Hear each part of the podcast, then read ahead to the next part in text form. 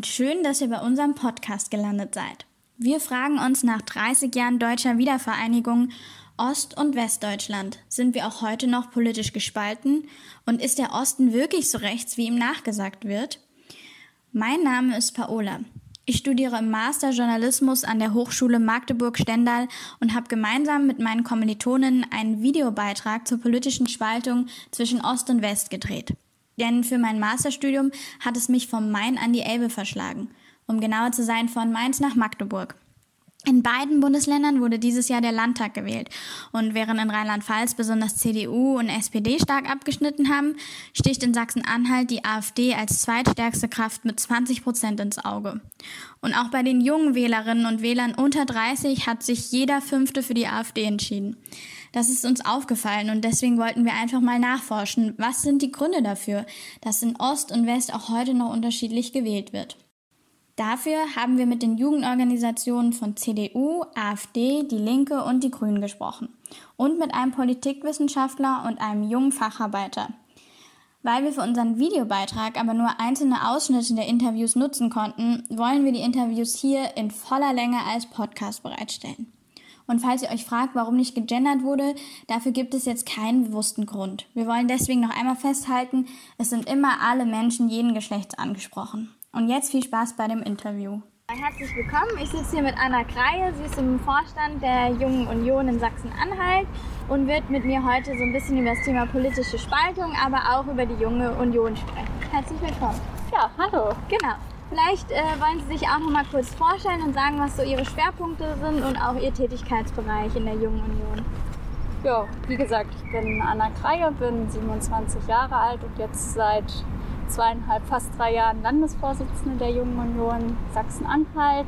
Ähm, ja, sonst Rechtsreferendarin hier im Landgerichtsbezirk Magdeburg und äh, deshalb natürlich auch schwerpunktmäßig im Bereich äh, Justiz auch unterwegs und sonst ähm, als junge Union beim Thema Bildung und äh, Umwelt- und Landwirtschaftspolitik auch äh, in den letzten Jahren sehr aktiv gewesen. Ja, super, sehr spannend. Dann steigen wir direkt mal allgemein mit der Partei ein und zwar besonders jetzt mit Blick auch auf die junge Union. Welche Zielgruppe möchten Sie mit Ihrer Politik erreichen und welche Interessensgruppen vertreten Sie? Ja, also Mitglied kann man schon mit 14 werden und ähm, bis 35 dann auch bleiben. Das ist dann sozusagen unsere Hauptzielgruppe, die wir ansprechen müssen, möchten, aber natürlich auch darüber hinaus alle anderen Menschen, die sich gerne mit unseren Themen und auch der Politik der CDU auseinandersetzen möchten. Genau. Wofür steht denn die äh, Junge Union in Sachsen-Anhalt? Ja, ich habe es ja eben schon angesprochen. Wir haben uns in den letzten Jahren schwerpunktmäßig ähm, zu den Themen äh, Landwirtschaft und Umweltpolitik eingebracht. Da haben wir uns ähm, schwerpunktmäßig mit dem Thema Wald und dem Harz auch auseinandergesetzt. Äh, wir haben äh, auf die Missstände dort ähm, bezüglich des Waldes aufmerksam gemacht. Und ähm, das ist zum Beispiel ein Thema, was wir in den letzten Jahren angegangen sind. Und äh, ja, jetzt in anderthalb Wochen findet auch wieder unsere alljährliche Brockenwanderung statt. Und da werden wir sicher auch wieder eine Aktion starten, wo wir auf den schlechten Zustand unserer Wälder hinweisen und darauf hinweisen, dass da unbedingt auch was ähm, in Richtung Aufforstung und äh, Dialog mit den Menschen vor Ort geschehen muss. Genau. Wir haben uns rund um das Thema Wahlen, Wahlergebnisse und auch Wählerschaft ähm, die Bevölkerung von Sachsen-Anhalt auch mal angeguckt und da ist uns aufgefallen, dass etwa 80 Prozent der Wähler in Sachsen-Anhalt keiner Religion zugehören. Jetzt im einordnenden Vergleich in Bayern sind es 20 Prozent, im Saarland 14 Prozent, die keiner Religion angehören. Wie erklären Sie sich trotzdem den Erfolg einer christdemokratischen ähm, Partei? Ja, wir haben ja auch viele Mitglieder in der CDU, die äh, keiner Konfession angehören und ähm, deshalb ist es gar nicht ausschlaggebend, dass man einer Konfession angehört. Also da spielt ja auch, also Religion spielt ja auch die Nächstenliebe immer eine große Rolle und ähm, das gegenseitige Geben und Nehmen und das ist natürlich ein Aspekt, den die CDU durch ihre Politik vermitteln möchte und auch ein Aspekt, der den Leuten im Land wohl zugesagt hat. Okay. Ähm, beim Valomat war auch eine Frage, äh, die mich aufhorchen lassen hat, und zwar der einleitende Satz der Landesverfassung Sachsen-Anhalt verweist auf die Verantwortung vor Gott. ist dieser Satz nicht äh, vor allem im Hinblick auf die Konfessionslosigkeit in Sachsen-Anhalt und auch mit Blick auf die Trennung von Staat und Kirche nicht längst überfällig? Ich denke nicht. Also klar, Trennung Staat und Kirche ist, ist ein ganz, ganz wichtiger Aspekt. Aber wie ich es eben schon gesagt habe, es geht ja irgendwo immer äh, um Nächstenliebe, auch in äh, Zusammenhang mit Gott. Und ähm, das sollte ein Aspekt sein, ein Wert sein, den Politik grundsätzlich und auch immer vermitteln sollte. Okay, aber prinzipiell ist trotzdem von der, also die Verfassung gilt ja für jeden Bürger. Das heißt, könnte auch berechtigte Kritik sein von Konfessionslosen zu sagen, ich habe für mich aber keine Verantwortung vor Gott, wenn das überhaupt nicht mein Weltbild ist. Natürlich kann man die Meinung auch vertreten, klar. Okay. Ähm, besonders wenn man in den Osten zieht, so wie ich jetzt ähm, aus dem westdeutschen Bundesland wird man immer wieder konfrontiert mit dem unschönen Vorurteil, der Osten sei rechts. Wie bewerten Sie dieses Vorurteil? Ähm, also die letzte Wahl hat ja gezeigt, dass ähm, die CDU als Partei der Mitte doch auch sehr viele Stimmen geholt hat und dass die ähm, Randparteien im, im, äh, ja, im Gesamtspektrum doch ähm, das wenigste an Stimmen geholt haben. Und das zeigt ja nun, dass der Osten nicht rechts ist. Also das ist, glaube ich, wenn, dann ist das ein gesamtdeutsches ähm, Problem und nicht per se ein Problem des Ostens. Ja, bei der Bundestagswahl wurde auch immer wieder angesprochen, dass die CDU unter den erwarteten Werten geblieben ist, unter anderem deswegen, weil sich eben praktisch ein Zweierwahlkampf entsponnen hat zwischen CDU und AfD und viele der Wähler gesagt haben, ich nehme praktisch die bessere Alternative, äh, die CDU, und die Stimme dann praktisch mehr ein Gegengewicht gegen die AfD war. Wie schätzen Sie das ein? Das kann natürlich ein Aspekt sein. Der zweite Aspekt, der uns, glaube ich, so viele Wählerstimmen eingebracht hat, ist der Aspekt, dass wir eben wieder mit unserem Ministerpräsidenten auch als Spitzenkandidaten angetreten sind. Und der hat in den letzten ja, Monaten und auch Jahren, äh, gerade jetzt in der Pandemie, bewiesen, ähm, dass er Krisen managen kann und dass äh, ja, man sich auf ihn verlassen kann, auch in schwierigen Zeiten. Und er ist wirklich ein Politiker, also das habe ich jetzt über die letzten Jahre immer erlebt, einer, der sich wirklich immer fürs Land einsetzt und das Beste für Sachsen-Anhalt rausholen möchte. Genau. Gehen wir nochmal auf einen anderen Politiker aus Ihrer Partei an, und zwar Marco Wanderwitz, ist der Ostbeauftragte der Bundesregierung. Äh, er hat vor kurzem gesagt, ich zitiere, dass die Ostdeutschen teilweise diktatursozialisiert sind und auch nach 30 Jahren deutscher Einheit nicht in der Demokratie angekommen sind. Ähm, wie äh, blicken Sie auf diese Aussagen mit Hinsicht auch, dass Sie die CDU in einem ostdeutschen äh, Bundesland vertreten? Ja, also ich halte die Aussage persönlich für schwierig, da an der Stelle auch ähm, ja, so zu pauschalisieren und äh, kann sie deshalb nicht zu 100 Prozent unterstützen. Und wie gesagt, die Landtagswahl in Sachsen-Anhalt hat ja doch auch gut gezeigt, dass wir äh, ja, Wähler aus ganz unterschiedlichen Gruppierungen auch für die CDU letztlich mobilisieren konnten. Und das widerlegt ja auch so ein Stück weit ähm, sein Zitat dann doch auch wieder. Ist es dann ein bisschen auch in der politischen Arbeit frustrierend, ähm, wenn man auch nach über 30 Jahren deutscher Einheit auch immer wieder praktisch in, in Klischees und in Vorurteile reingedrängt wird und gar nicht die Anerkennung auch für die Entwicklung im Osten da ist? Ich glaube schon, dass die Anerkennung für die Entwicklung im Osten da ist. Also ich finde auch unser Spitzenkandidat zur Bundestagswahl, Armin Laschet, der stellt auch immer wieder das ganz deutlich heraus, was im, in den ostdeutschen Bundesländern über die letzten Jahre auch geschafft worden ist. Und das ist, glaube ich, auch ganz, ganz wichtig für uns als junge Generation, daran anzuknüpfen, viel mehr zu zeigen, okay, was haben wir geschafft und gar nicht immer auf die Unterschiede, die noch bestehen, ähm, einzugehen, sondern vielmehr an das anzuknüpfen, was eben schon geschafft wurde. Genau, Unterschiede zu überwinden war ja auch eine Idee und auch ja, ein Ziel der Wiedervereinigung. Betrachtet man aber heutzutage die Besetzung von Entscheidungs- und vor allem auch in Machtpositionen im Osten, dann fällt auf, dass in Bereichen Medien, Bildung, Wirtschaft äh, viele hochrangige Posten mit Westdeutschen besetzt wird. So. Ähm, werden die Ostdeutschen in diesen Bereichen vielleicht strukturell benachteiligt? Also klar, die Feststellung ist richtig, dass in vielen Spitzenposten auch hier in den ostdeutschen Bundesländern äh, immer noch Leute sitzen, die aus den westdeutschen Bundesländern damals nach in die ostdeutschen Bundesländer gekommen sind. Ich glaube aber und bin mir ganz sicher, dass sich das ähm, über die nächsten paar Jahre auch äh, mit Nachdruck ändern wird. Und äh, ja, ich finde, wir haben schon sehr viel geschafft, äh, wenn man sich die ja, sinkenden Arbeitslosigkeiten Arbeitslosenzahlen anschaut, dass die steigenden Bruttoeinkünfte und wenn man die Menschen hier in den ostdeutschen Ländern fragt, ob sie hier gerne wohnen, dann beantworten sie die Frage ja auch oft mit Ja. Und wie gesagt, deshalb finde ich, dass wir da schon sehr viel geschafft haben. Ja, wenn man auch heute noch Befragungen durchführt, dann fühlt sich immer noch ein Großteil der Leute im Osten immer noch als Menschen zweiter Klasse. Deutet das vielleicht darauf hin, dass wir immer noch politisch gespalten sind?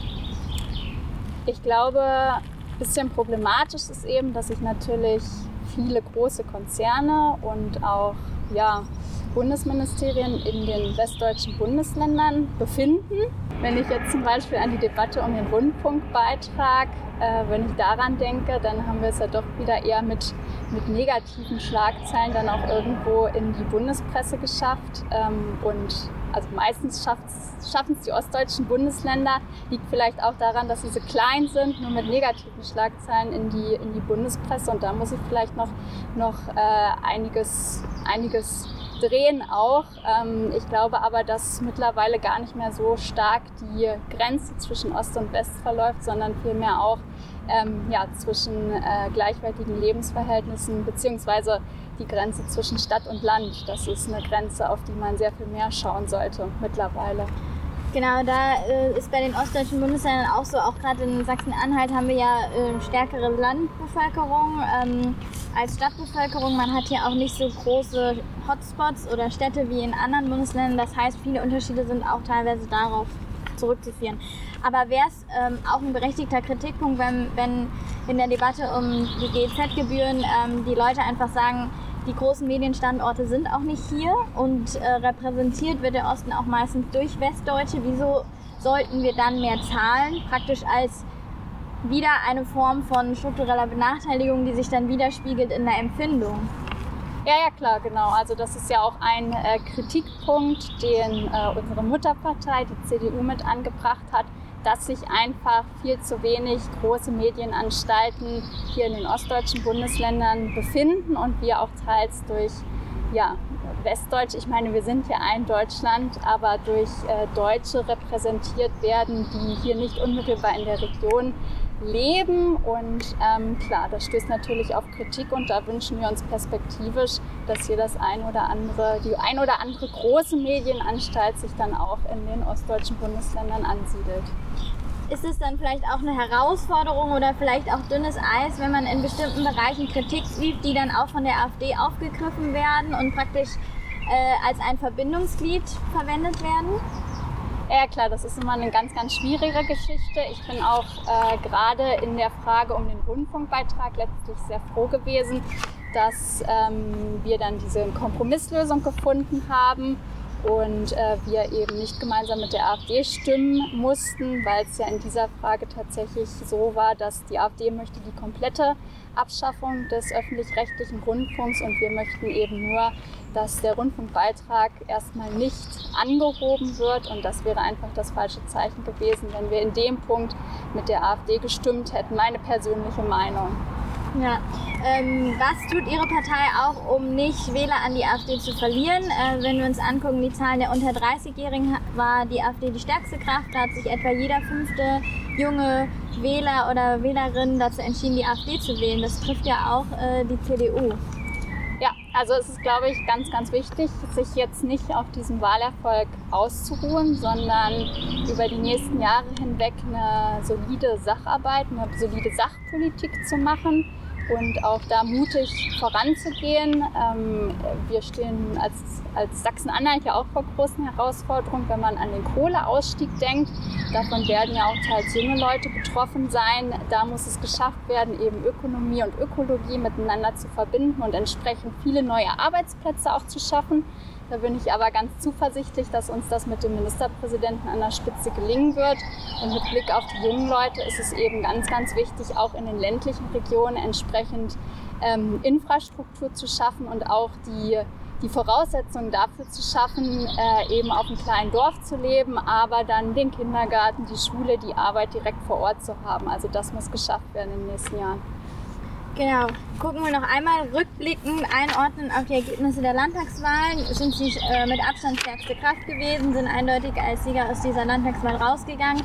Von Anfang an war aber eine Koalition mit AfD und den Linken ausgeschlossen. Äh, daran hat sich vermutlich nichts geändert. Nein, nein, definitiv nicht. Was erhoffen Sie sich jetzt aber für die Bundestagswahl von Ihrer Partei, aber auch von eventuellen Koalitionen? Also auch auf Bundesebene äh, gibt es ja auch Beschlusslage, dass eine Koalition mit der AfD und auch den Linken ausgeschlossen wird. Und äh, ja, oberstes Ziel ist es jetzt natürlich, ähm, wieder stärkste Kraft auch zu werden und dann natürlich auch äh, den neuen Kanzler zu stellen. Ich meine, das ist ja für uns auch eine ganz neue Situation, nach vielen, vielen Jahren Angela Merkel jetzt auch mit einem neuen Spitzenkandidaten anzutreten. Und da werden wir als JU die CDU auch mit aller Kraft in den nächsten Monaten unterstützen. Und dann kommt hoffentlich eine Regierung unter Führung der CDU auch wieder zustande. Erhoffen Sie sich dann auch von der Bundestagswahl sozusagen eine Stärkung auch von jungen Wählern in besonders Gebieten wie Ostdeutschland? Ja, definitiv, klar. Das ist auch äh, oberstes Ziel der Jungen Union Sachsen-Anhalt, hier auch entsprechend gut junge Wähler anzusprechen. Wir sind hier ganz gut aufgestellt. Zwei junge Kandidaten auf, also zwei von neun Kandidaten noch im JU-Alter, die hier in Sachsen-Anhalt kandidieren. Und deshalb bin ich da auch ganz zuversichtlich, dass uns das gelingen wird. Genau, wir stellen uns jetzt noch einmal das Best-Case und das Worst-Case-Szenario vor. Mhm. Also das Worst-Case-Szenario für die nächsten 20 Jahre wäre, Ost und West würden sich politisch und gesellschaftlich noch weiter auseinanderleben. Sehen Sie das als realistisch oder ist das vollkommen ausgeschlossen? Vollkommen ausschließen kann man nie was, würde ich behaupten. Ich glaube halt, dass es jetzt eine gesamtgesellschaftliche Aufgabe ist, eben an das, was wir schon geschafft haben, anzuknüpfen und da auch gemeinsam daran zu arbeiten, das eben ins Positive zu wenden und die Unterschiede, die noch bestehen, weiter abzubauen. Und ich bin auch sehr zuversichtlich, dass uns das gelingen wird. Genau, Best-Case-Szenario wäre, wir würden uns total annähern und es würde eigentlich keine Grenzen mehr geben, weder in den Köpfen noch in den strukturellen Bevorzugungen. Halten Sie das für realistisch, dass das 20 Jahre leisten können, wenn es die letzten 30 Jahre noch nicht getan haben? Ich denke, es ist nicht äh, vollkommen ausgeschlossen und ich halte es auch für realistisch, weil wir im Denken ja jetzt schon an einem ganz anderen Punkt sind als noch vor 30 Jahren. Und wir haben jetzt auch zum Beispiel in der Pandemie wieder gesehen, ähm, wie schnell auch Dinge passieren können. Und ich glaube, ähm, dass uns das auch gelingen muss, ähm, diesen Spin, den wir jetzt in der Pandemie hatten, mit in die nächsten Jahre zu nehmen. Und deswegen denke ich schon, dass uns das gelingen kann. Genau, abschließend vielleicht noch eine letzte Problematik angesprochen. Viele junge Menschen kommen zum Studieren an ostdeutsche Uni-Standorte, weil diese relativ gut aufgestellt sind, auch eine gute Auswahl an Studiengängen bieten, studieren hier, was das die Länder viel Geld kostet, gehen dann aber für gut bezahlte Jobs wieder in westdeutsche Bundesländer und zahlen dort ihre Steuern. Auch das ist ein strukturelles Problem. Was könnte da auch Ihre Partei dagegen tun, dass Menschen auch einfach hier bleiben, wenn sie schon einmal hier gewohnt haben? Ist definitiv ein Problem und ähm, das ist zum Beispiel auch ein Problem, was wir als JU angehen wollen. Wir haben bei unserem letzten Landestag ähm, ja zum Beispiel beschlossen, dass wir uns für eine Lehrerquote im ländlichen Raum einsetzen wollen, dass dann entsprechend auch ähm, finanzielle und strukturelle Anreize ähm, für ähm, Lehramtsreferendare geschaffen werden, dann auch dort zu bleiben, äh, wo sie ihr Referendariat gemacht haben, im ländlichen Raum zu bleiben und dass sich dann auch wieder darüber hinaus was entwickeln kann. Und wir hoffen es so eben zu schaffen, die Leute auch hier im Land zu halten. Also würden Sie auch mir persönlich empfehlen, nach dem Studium weiter hier zu bleiben? Definitiv. Alles klar. Dann hoffe ich, Sie bleiben auch und vielen Dank für das Interview. Ja, sehr gerne. Falls ihr jetzt neugierig geworden seid und wissen wollt, was unsere anderen Interviewpartner zu dem Thema gesagt haben, dann schaut doch einfach mal in die anderen Folgen rein. Gerne könnt ihr euch auch den vollen Videobeitrag von uns anschauen. Dazu benutzt ihr einfach unseren Link in den Show Notes. Und jetzt danke fürs Zuhören.